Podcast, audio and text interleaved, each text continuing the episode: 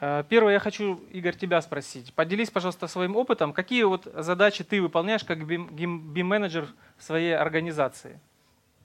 А, ну, я, во-первых, для начала немножко переначу заголовок. У тебя был BIM-менеджер на страже автоматизации. Я, наверное, немножко переначу и назову BIM-менеджер на страже здравого смысла, прежде всего. А, BIM-менеджер вообще сталкивается с массой задач, причем которые иногда выходят за поле какой-то техники, за поле какой-то, в принципе, операционной рутины. И самая главная проблема — это не работа с софтом, не работа с программами, не работа, в принципе, вообще как бы с технологией в целом. Программы можно настроить, софт можно настроить. Настроить нельзя людей. А, и самая основная задача B-менеджера — понимать именно человеческий аспект. О том, что многие вещи, которые внедряются или которые мы пытаемся внедрить в компании, они э, наталкиваются на определенное сопротивление среды.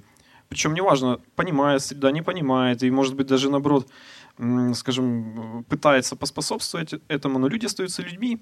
Соответственно, как бы нужно строить процесс внедрения, строить процесс работы, учитывая все вот эти вот факторы.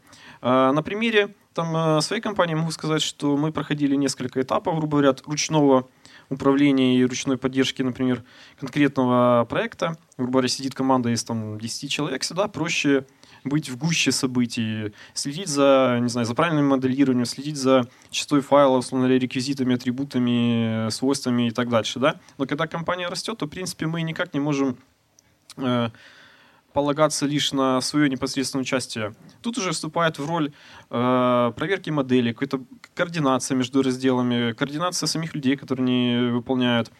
Опять-таки, это подтягивает за собой написание определенных технических регламентов, стандартов, которые, по сути, начинают жить внутри компании, по которым работают люди, поскольку охватить процесс э, самостоятельно в ручном каком-то диком режиме это было бы невозможно, в принципе. То есть, если очень кратко просуммировать это, работа с людьми, это выработка определенных политик, стандартов, и это постоянный контроль за качеством того, что люди условно делают. Это на самом